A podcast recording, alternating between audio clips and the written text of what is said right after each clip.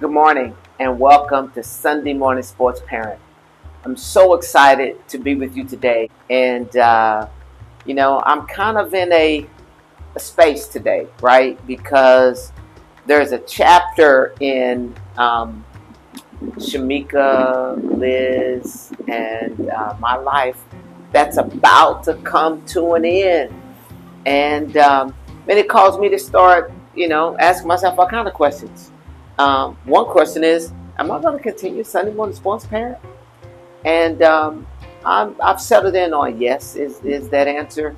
Mainly because you know, you know, softball, right? You're out every weekend, right? It's not like basketball or golf, where um, there tend to be some breaks. Uh, you know, we all know softball is an 11 month, 10 month commitment, so you miss a lot of church.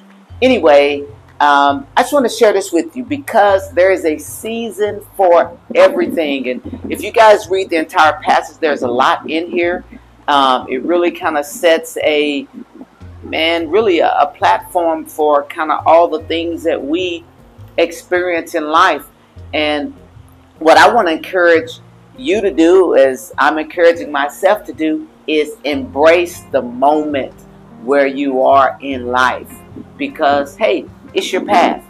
Anyway, I'm going to read from um, uh, Ecclesiastes uh, chapter 3, verse 1. And I'm only going to read the first verse, but I encourage you guys to read the entire, um, what is it, 22 verses. And it simply says this There is a time for everything and a season for every activity under the heavens. So, for those of us who are sending off our kids to college, it's just that time, man. It's going to be okay.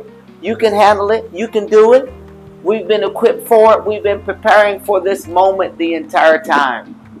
Terry Baylor, talk to you guys next week. Enjoy your friends and your family as much as you can while you have them still. Bye.